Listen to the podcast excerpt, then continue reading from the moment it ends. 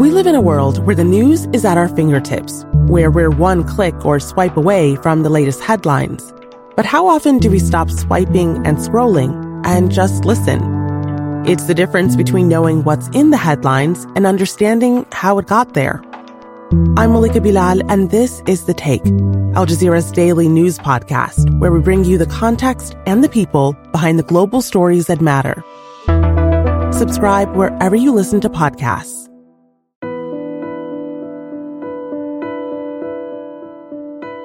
For Julian Fantino and Dudley Laws, 1988 was the year that changed everything. The events of that year would set each of them down very different paths. Paths that would define their lives and change Canadian history.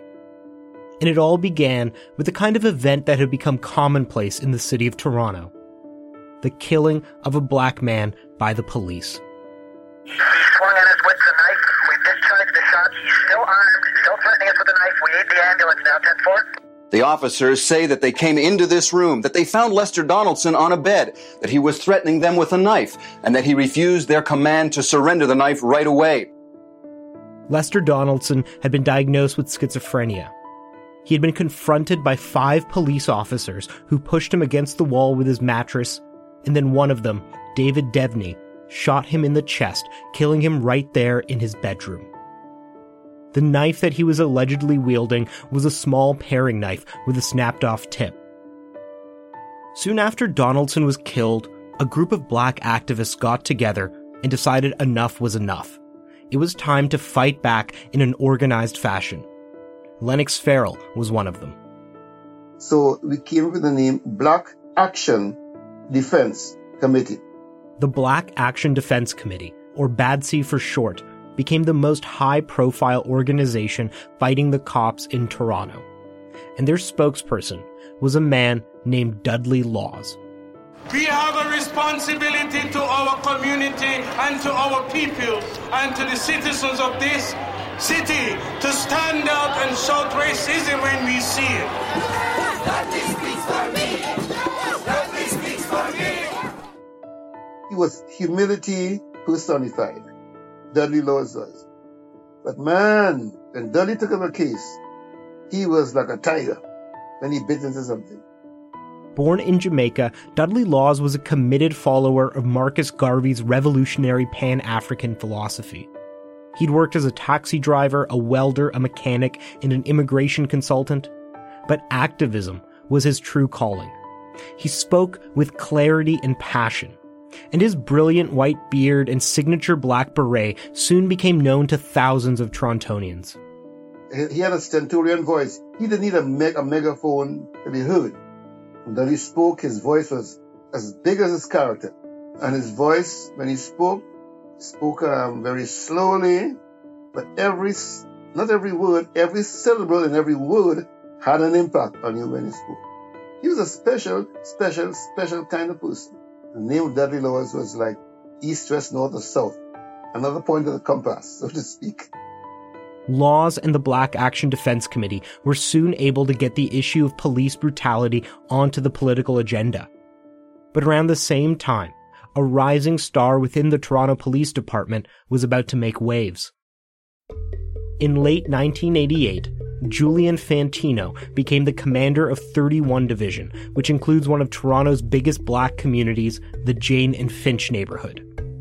According to news reports from the time, many black residents were upset by what they saw as Fantino's high handed and dismissive approach. They described the increased police presence in the area as a siege. And then, only a few months into his tenure, Julian Fantino became a national news story. Good evening. Our top story tonight more problems for Metro Police over statistics released yesterday. Numbers that associated blacks with crime in the Jane Finch area, his community groups speaking out.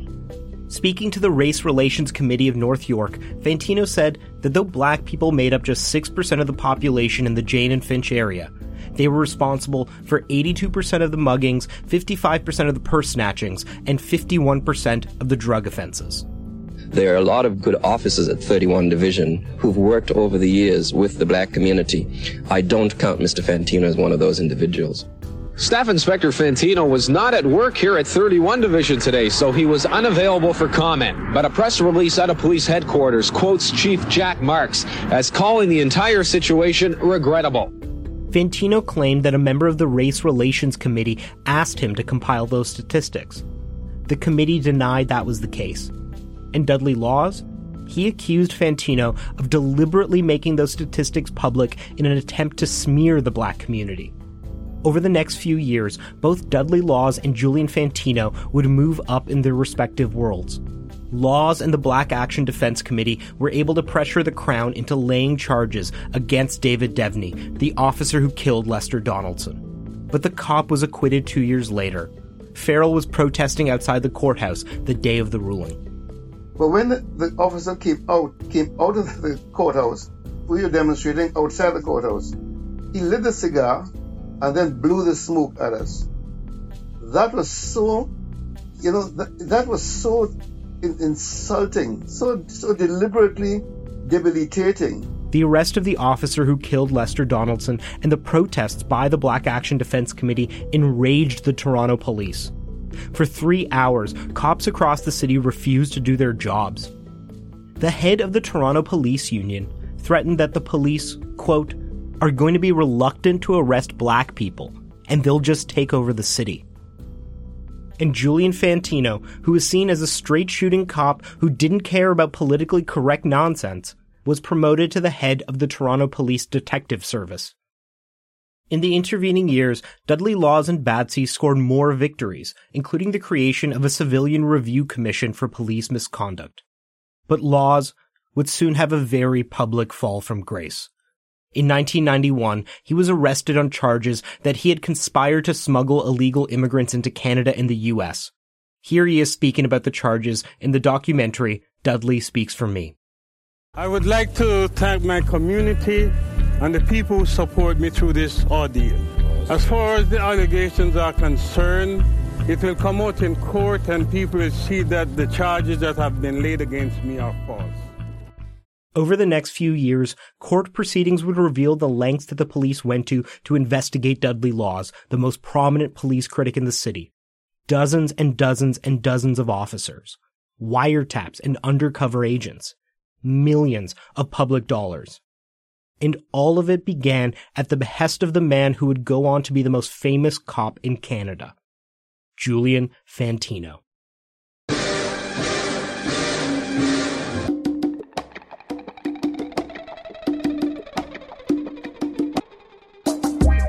Over the last few months, thousands of Canadians have marched against police brutality and systemic racism. Calls to defund the police have rung out in the streets. From Vancouver to Halifax to Iqaluit, the very existence of the police is being called into question.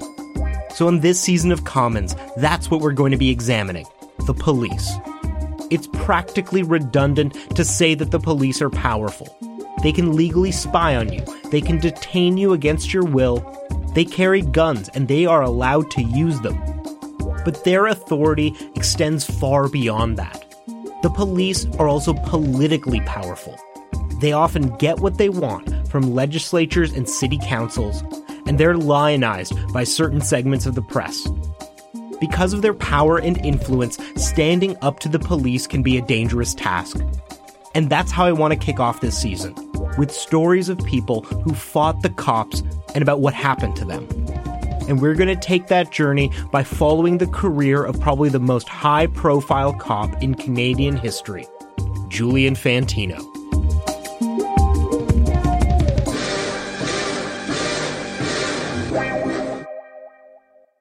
I'm Arshy Mann, and from Canadaland, this is Commons. Julian Fantino is by any measure an enormously successful cop. And for many Canadians, he's come to be the very embodiment of law and order. Here he is answering questions during a call-in show when he was commissioner of the Ontario Provincial Police. Hello, uh, Commissioner Fantino. Hello there. I wanted to ask you, would you consider running for a mayor? Please, because we really need a person like you who can really protect us from all these criminals because uh, uh, we really need a person like you. so would you do that, please? Seriously. There you It's go. Would joke. you do it? You Well, have yeah. to answer, Yannick. Well, right now I, I'm You're tied up. I'm staying totally focused on, on what I consider to be one of the best jobs anywhere. Thank you for the vote of confidence. Much appreciated. Julian Fantino rose to be the chief of four different police forces London, York Region, Toronto, and the OPP. He became a minister in Stephen Harper's cabinet. He's a frequent commentator on criminal justice issues, and for two decades, he's been probably the most influential police voice in English Canada. I mean, if there is a higher profile police officer, who is it? You know, I mean, I mean, who is it? You tell me. That's Jerry Amernic, a longtime journalist and the co-author of Julian Fantino's memoir, Duty, The Life of a Cop. What you think of Fantino probably depends on what you think of the justice system more broadly. Jerry Amernic spent a lot of his journalistic career advocating for the rights of crime victims. And for him, Julian Fantino was someone on the right side of history. I think he felt for victims of crime, uh, all types of victims of crime, and, and felt that there wasn't enough done for them. But if you think that the police have too many powers, that the justice system is skewed against the poor and the marginalized, you probably think less of Fantino. What's undeniable, though, is his influence. So who is Julian Fantino? Uh, well, I think Julian Fantino, the person, and Julian Fantino, the cop, are not that all that different, to tell you the truth. He's an interesting guy. He's an immigrant, came to Canada at the age of 11, didn't speak English, went to work at, I think he had to quit school at the age of 15 to go to work to help his family.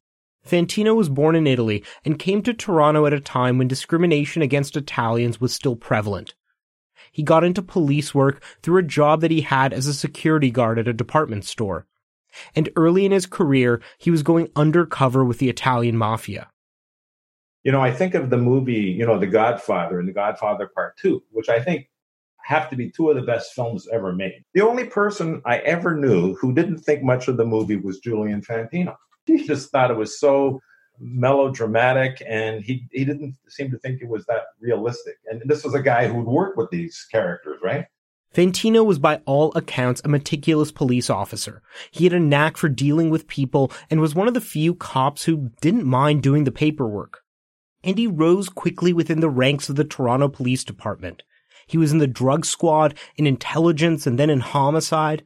And on some big issues, he was well ahead of his time. He was pushing for stronger laws to combat money laundering at a time when few thought that that was a serious issue. And Fantino gained a reputation for being a straight talker who just said it like it is. But there's one thing that stands out to me when I look at Julian Fantino's record. Having read his memoir and hundreds of articles that trace his career, it's clear that Fantino does not abide any criticism of the police or how they do their jobs. And the impression that I get is that he viewed those critics as enemies. He's the kind of guy, he's got a lot of supporters, he's got a lot of detractors. If Julian Fantino was your friend, I would say you probably don't have a more loyal friend in the world who would back it to the end. But I don't think you would want to have him for your enemy, you know? One of those men that Fantino viewed with enmity was Lennox Farrell, who you heard from at the top of the show. Farrell was born in Trinidad and Tobago and moved to Canada to attend the University of Toronto in 1969. I always say that I was I was carved in Trinidad, but polished in Canada. He arrived in January, and in March, he had his first run in with the police. Farrell was on the subway when some men pulled him out of the subway car and marched him into the booth where they sold the tickets. They kept him there for hours, well after the subway stopped running. Before I left, I asked the attendant because I'd known him. I traveled regularly, so I knew the uniform, knew him. What had happened? And he said that they were the police. And they had held me because I looked like someone who had snatched a woman's purse. And I was mortified. What do people think? That I come to Canada to snatch somebody's purse? How what a disgrace my appearance this would have been. And I still feel mortified over that experience more than 50 years ago. That was Lennox Farrell's first experience with the Toronto police, but it was far from his last. Over the years, Farrell had countless more run ins.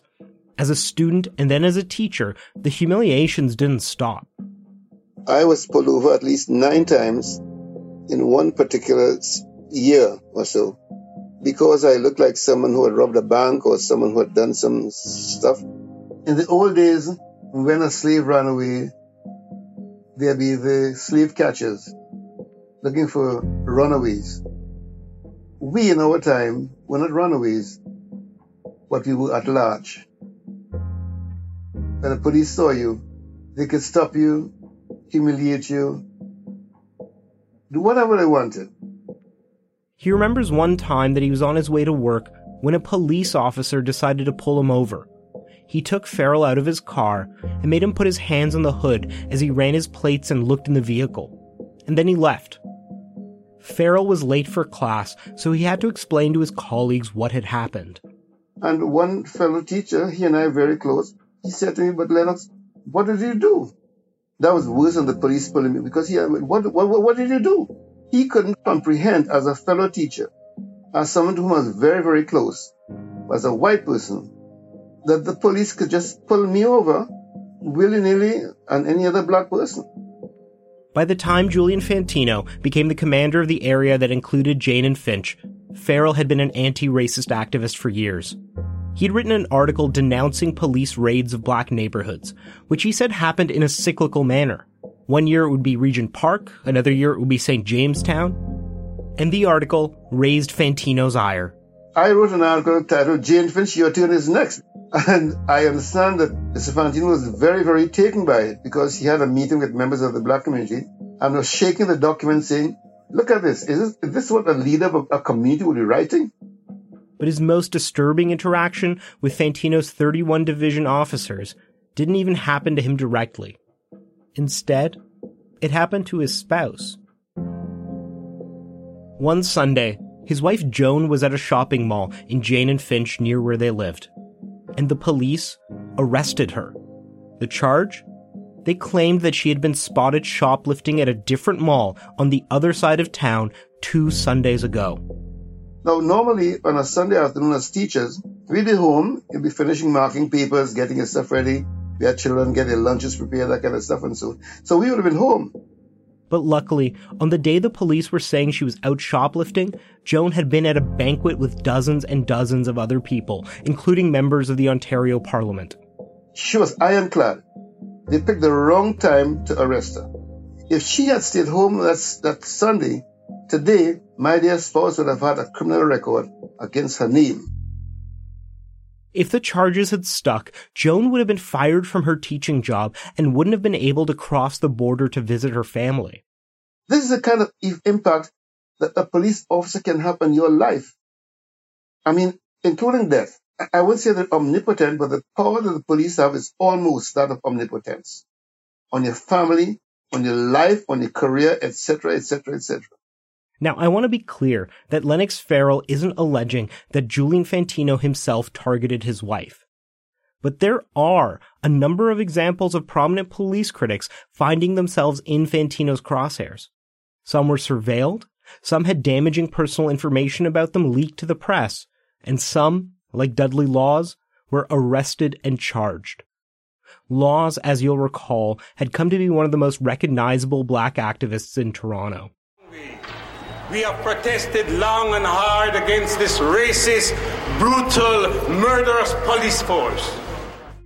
And he was polarizing. To many black Torontonians, he was fighting against the worst kinds of racism. But to much of the establishment, and especially to the police, he was a dangerous radical who had to be brought to heel. And in 1991, it appeared that they had done just that. Dudley Laws was arrested on charges that he had conspired to smuggle illegal immigrants into Canada and the US. The police had tipped off the press about the arrest, so TV cameras were rolling when he was taken in. The investigation into Dudley Laws had been all encompassing. It involved 75 different people from three different law enforcement agencies, including the RCMP and the Toronto Police. They had wiretapped him and sent in undercover agents, the Black Action Defense Committee claimed that it cost the public about $6 million in total. And at the end of the day, Dudley Laws was charged with accepting a few thousand dollars to help four people illegally cross the border. Normally, the police don't devote these kinds of resources to such a low level offense. They were determined to soil Dudley's name. They were determined to bring him man size, so to speak.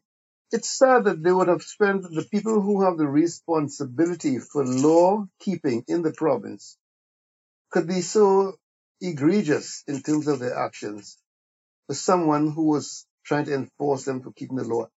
Immediately, the perception amongst the Black Action Defense Committee was that this was a political prosecution. And the details of how this all came together lend some credence to that idea. It all starts with Julian Fantino.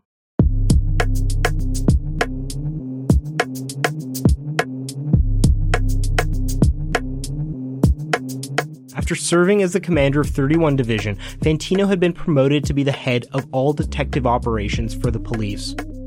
And what Fantino told the court was that one day he got a call from a U.S. immigration agent the agent supposedly told Fantino that they had apprehended five undocumented people trying to sneak across the Canadian border into Vermont, and that one of them had been carrying a business card with Dudley Laws's name on it. Now, there's a few weird things about that story. Fantino didn't take any notes about the call. He didn't even remember the name of the agent who contacted him. And then there's a question of why a US immigration agent would be calling up a Toronto police officer to begin with. Why not the RCMP? Fantino then did get in contact with the RCMP, and the two forces launched a joint investigation into Dudley Laws. They got a wiretap on his phones, even though immigration fraud wasn't a crime covered by wiretap legislation at the time. And what did they hear? Nothing. They heard no evidence of any kind of smuggling at all. So then, they sent in an undercover officer to try to get Laws to smuggle someone across the border. Laws turned down the officer, so they sent in another. Finally, Laws did agree to take some men across the border. The cops claim that they told Laws he'd be smuggling criminals. Laws says that they made this up entirely. What's not in dispute is that Dudley Laws did eventually help undercover officers cross the border. Shortly after he initiated the investigation into Laws, Julian Fantino left Toronto to become the chief of the London Police Department. But others at the Toronto Police finished what he started. Lennox Farrell says that the lengths that Fantino and the rest of the police were willing to go to try to put Dudley Laws in prison were extraordinary. The number of people who they put after Dudley was a statement of how significant they also saw him. we knew him as being someone who was of stature. They certainly saw him as someone who was too big for his breeches, I guess. A black man getting up and saying that the Toronto police are the most dangerous in, in North America. Laws was convicted and sentenced to nine months in prison and a $5,000 fine but the conviction was eventually overturned on appeal and the charges were ultimately dropped. This whole ordeal lasted for seven years. After that, he was vastly diminished, but not in terms of his character, not in terms of his determination, his love for his people, his love for humanity, his strength of um, purpose, fortitude, no one will ever be able to completely prove that the cops threw everything they had at Dudley Laws because he was a police critic. But there was one tantalizing bit of evidence that emerged during the trial. A former lover of a high ranking Toronto police detective said in court that she had been told that the police, quote, really, really wanted to catch this guy. It's a top priority because he's a really outspoken black activist against the police force. Julian Fantino completely denied that there were any political motivations to the case. He testified that doing such a thing would be morally corrupt. At around the same time that Fantino began looking into Dudley laws, another police reformer was gaining prominence. My name is Susan Eng, and I was chair of the Police Services Board in Toronto from 1991 to 1995. It was an important time for police accountability because we had just come out of a series of police shootings of young black men, and it seemed to become a, a real tinderbox between the black community and the police. And it was in that atmosphere that I was appointed first as a part-time member and ultimately became chair. Susan Eng joined the police board in 1989, the same year that Fantino was making headlines as the commander of 31 Division. Now you need to understand how most local police forces are governed in this country. The chief of police is usually accountable to a civilian board made up of people appointed by different levels of government. That civilian control is one of the most important principles in Canadian policing. It's supposed to ensure that the police are accountable to the public. But that's not what Susan Eng saw when she joined the Toronto Police Board. Their major aim was to stay exactly as they were and to not countenance any kind of community input and especially not criticism. When I got there, I saw that despite what the law said about the role of the police board, that was not at all how the police service behaved. The police board was thought of as a nice adjunct to the police service, which set its own goals and priorities and spending. And the board was meant to uh, rubber stamp it.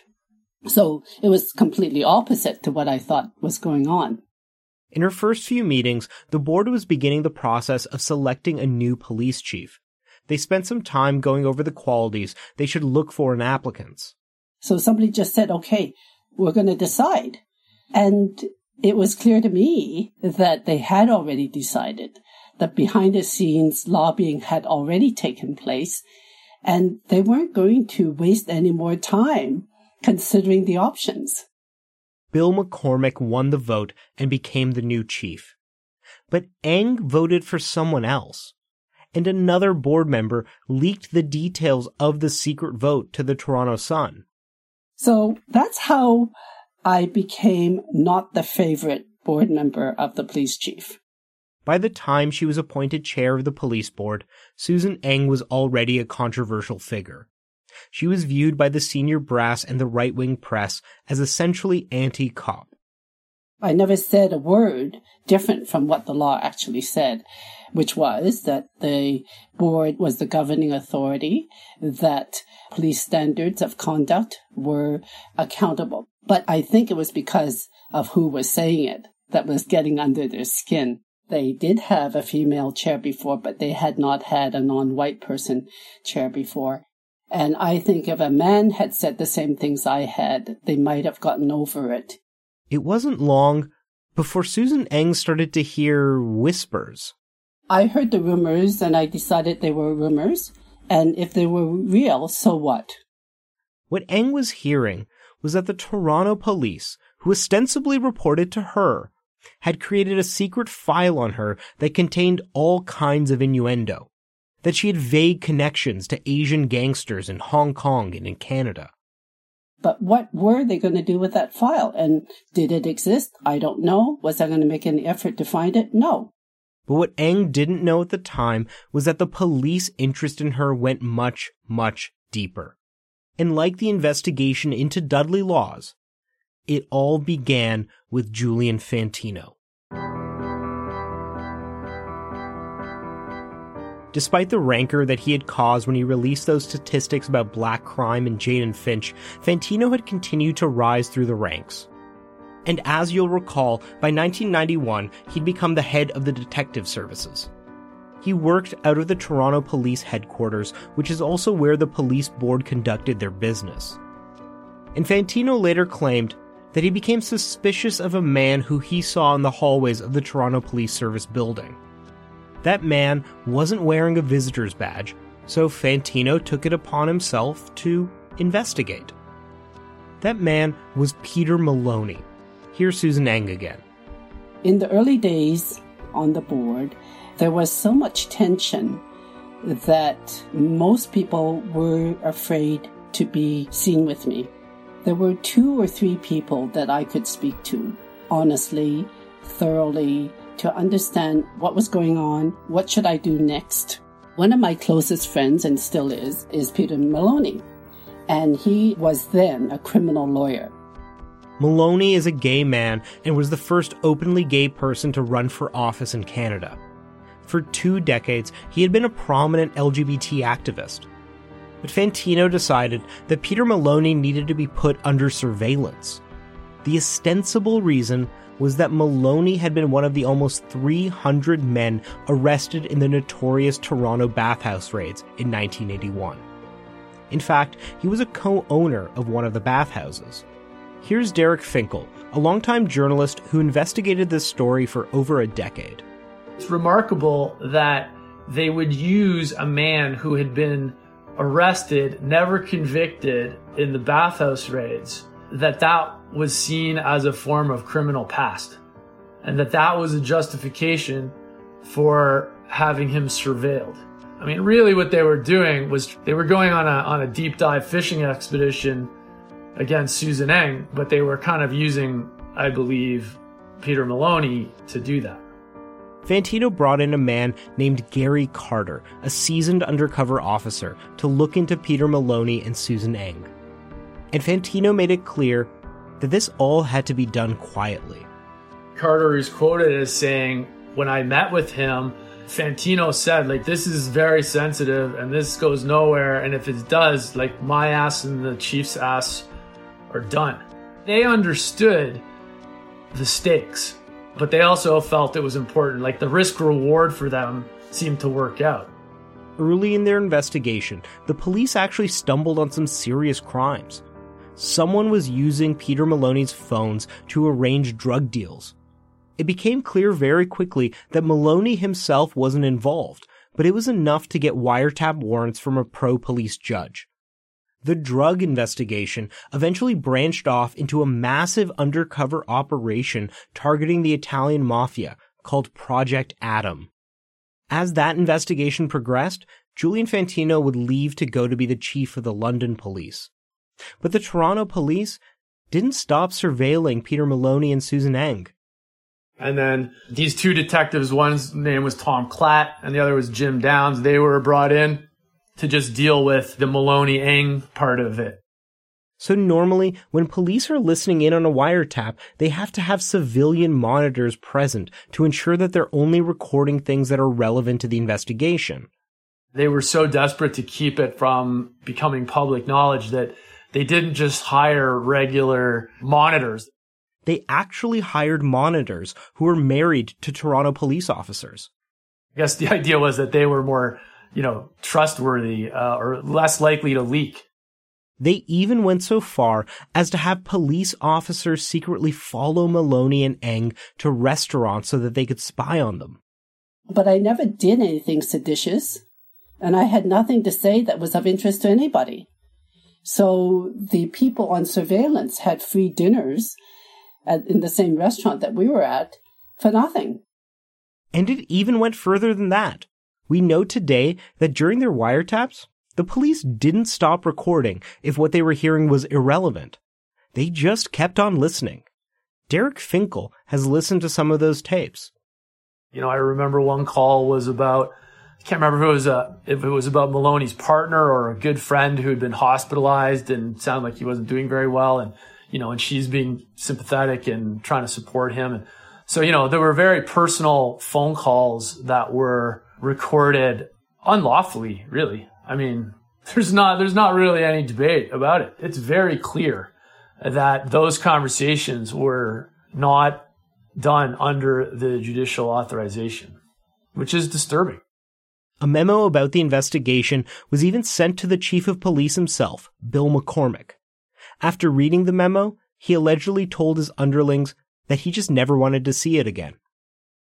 So I just want to recap what's happened here. Susan Eng becomes the chair of the police board in 1991. She clashes publicly with the chief, and in that same year, Julian Fantino, then a very senior officer, orders surveillance on her and her close friend. That surveillance becomes illegal very quickly, and the chief of police himself is informed that it's all happening. Eventually, Peter Maloney discovered that he was being surveilled, and he told his friend Susan Eng. She was incensed. They should be ashamed that they wasted so much time. And of course, the illegality and the inappropriateness of surveilling their civilian boss. She decided to confront Chief McCormack. And so, as soon as I got that information, I called the board together, included the chief, and in front of the other members, I showed them that I had written a letter to the Department of Justice, to the Attorney General's office, and say, is there anything I need to know? You know, were any of my conversations gathered? And the department, of course, wrote back to say, well, if there's anything you need to know, we'll tell you, right? Which is a non answer, which is entirely legal. But what I wanted to do was to show the chief that I had that information. None of this became public until 2007. More than a decade and a half after the surveillance began, Gary Carter's memo was leaked to the media. By then, Julian Fantino had risen to the very top. He had served as chief of police in London, York, and Toronto, and had just been hired to take over the Ontario Provincial Police. But the revelation that Fantino had surveilled the civilian boss of the Toronto police was largely met with indifference. Fantino never commented on the case. The provincial government said it was none of their business. And as for Toronto's police board, surely they would be concerned that a former chair had once been illegally surveilled by the province's top cop, right?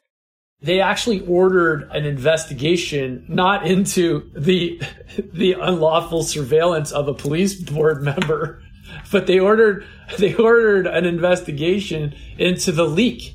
How did this document leak?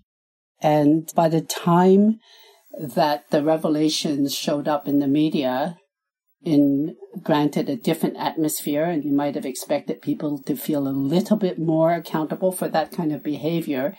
I would say that the board at that time had lost its nerve. And remember Project Adam, that huge investigation into the Italian mafia? The prosecutions crumbled under mysterious circumstances. Gary Carter, the undercover cop that had first been assigned to surveil Peter Maloney, believes that Project Adam fell apart because the police didn't want to reveal that Fantino and other senior police officers had been illegally spying on Susan Eng. If that's true, it means that the Toronto police allowed a multi-million dollar investigation into very serious criminal activity collapse because it would have revealed their own misdeeds. Back in 1991, just after he initiated the investigations into Dudley Laws and Susan Eng, Julian Fantino left Toronto.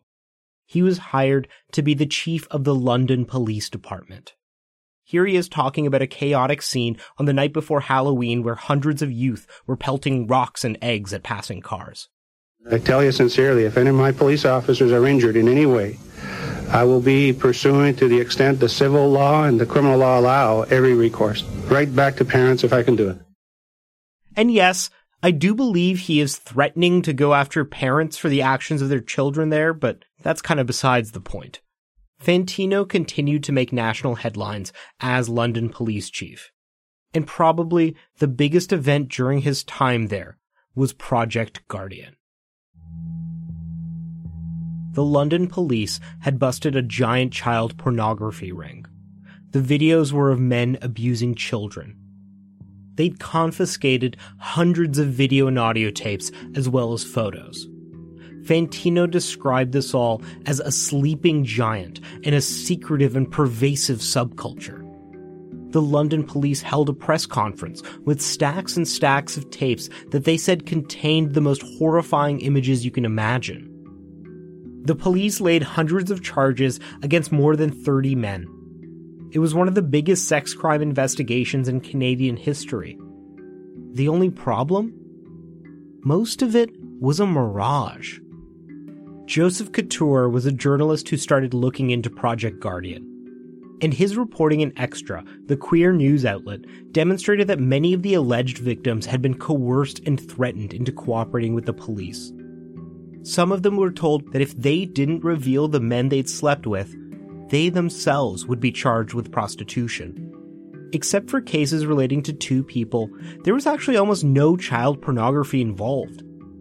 Most of the tapes that the police had piled up for the cameras were either normal movies or legal pornography involving adult men.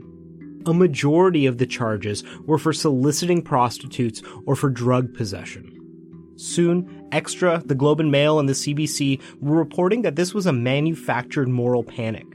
And as Joseph Couture investigated Project Guardian, the police harassed him and his sources. While he was interviewing one of them at a restaurant, the police came in, stopped the interview, and escorted him out.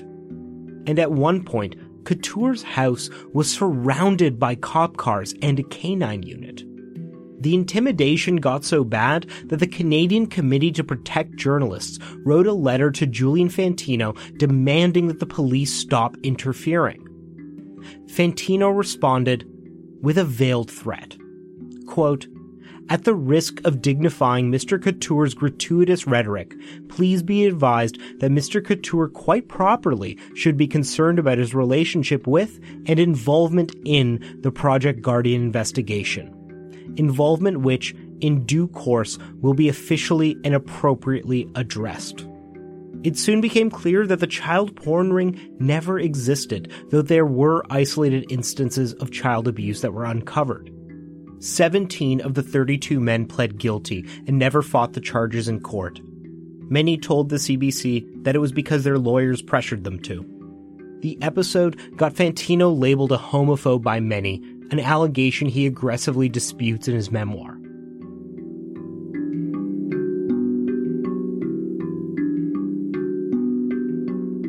While he was London police chief, Fantino applied to be the new chief of the Toronto police, while Susan Eng was still chair of the board.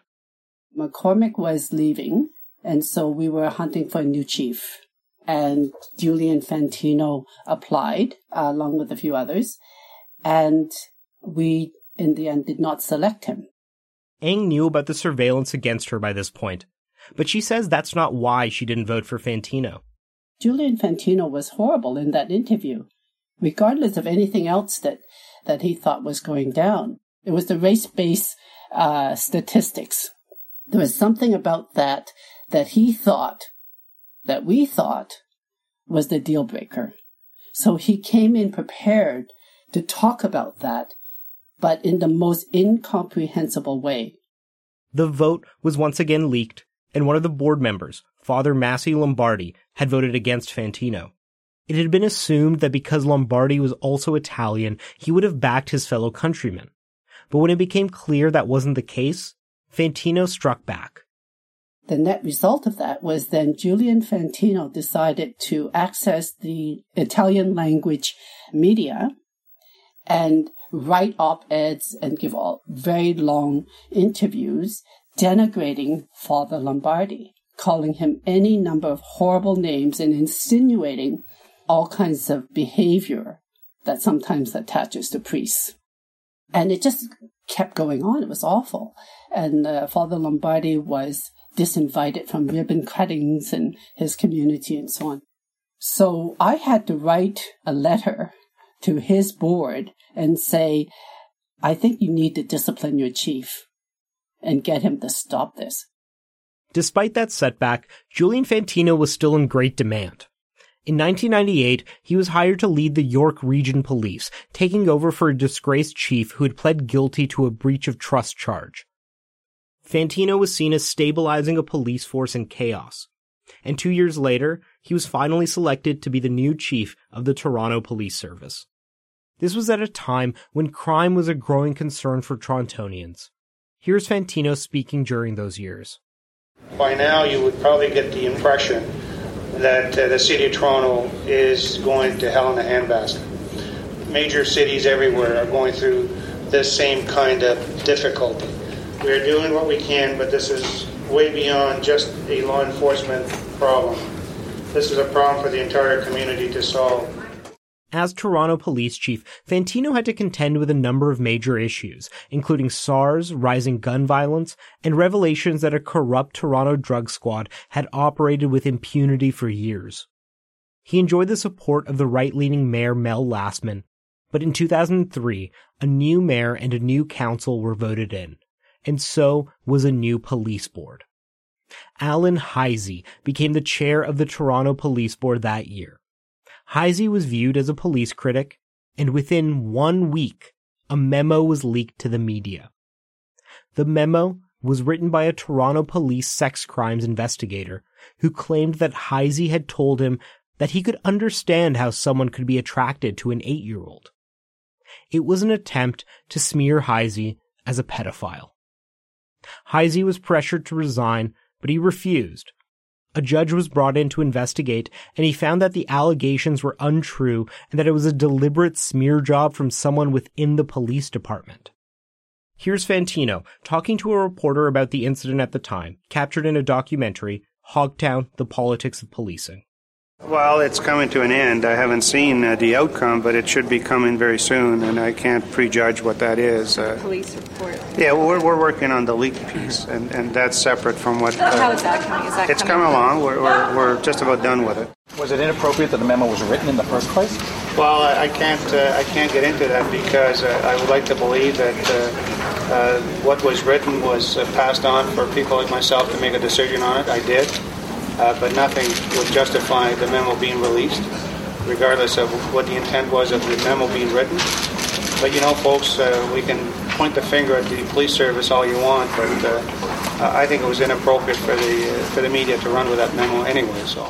Fantino explicitly denied leaking the memo, and there is no evidence to suggest that he did.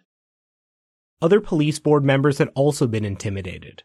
Olivia Chow had been forced off the board after Fantino threatened to not let her into the police building after she had attended an anti-poverty protest that turned violent. John Filion, a Toronto city councillor, had embarrassing details about his divorce leaked to the Toronto Sun. Eventually, Fantino's contract was not renewed, but he was hired by the provincial Liberal government to be the head of the Ontario Provincial Police. Fantino would continue to rise, after his term as commissioner of the OPP, Fantino became a politician running for Stephen Harper's Conservatives in 2010. Vaughan's next Conservative Member of Parliament and a friend to us all, Julian Fantino.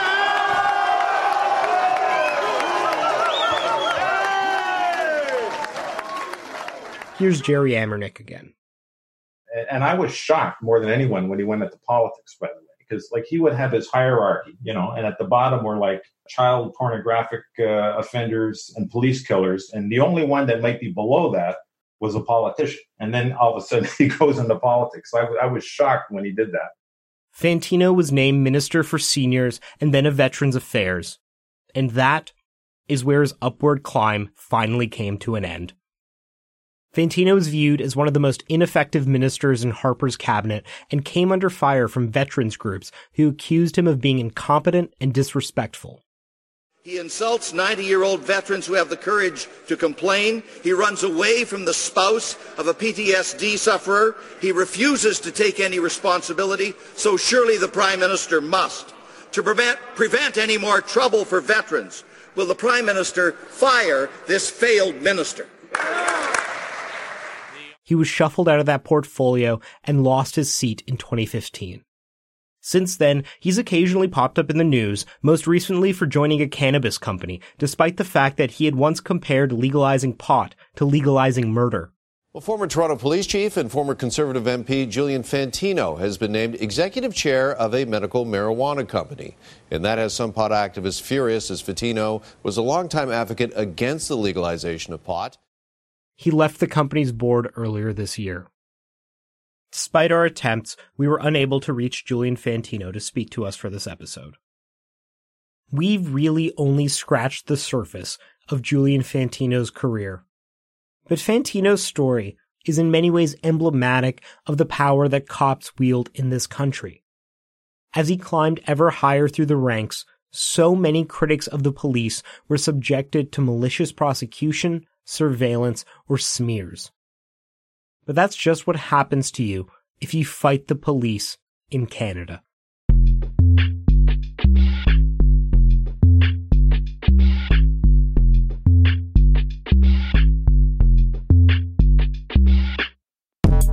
Despite the power and prestige that Julian Fantino enjoyed for decades, he is just one individual. The problems with policing in this country go much further than him. The problems are with the system.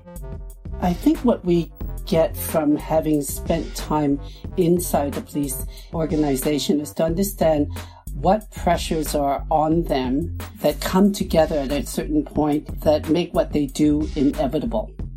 So there are a lot of things that happen that make some of these interactions seem like they're born out of malice, but they are institutional failures. Today, Lennox Farrell is retired and living in Niagara Falls. He doesn't think all police officers are bad people, but he says that in his experience, almost all of them are willing to defend and tolerate the ones who are bad.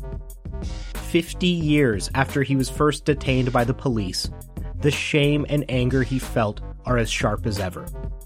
I still feel a sense of angst over that nonsense. Felt being told that I had tried to snatch a woman's purse. If they hadn't caught somebody and I'd gone to prison, I could have died.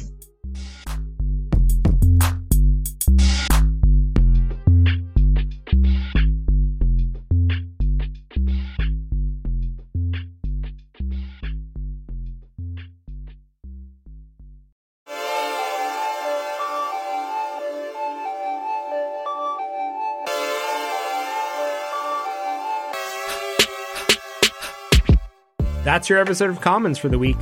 If you want to support us, click on the link in your show notes or go to commonspodcast.com.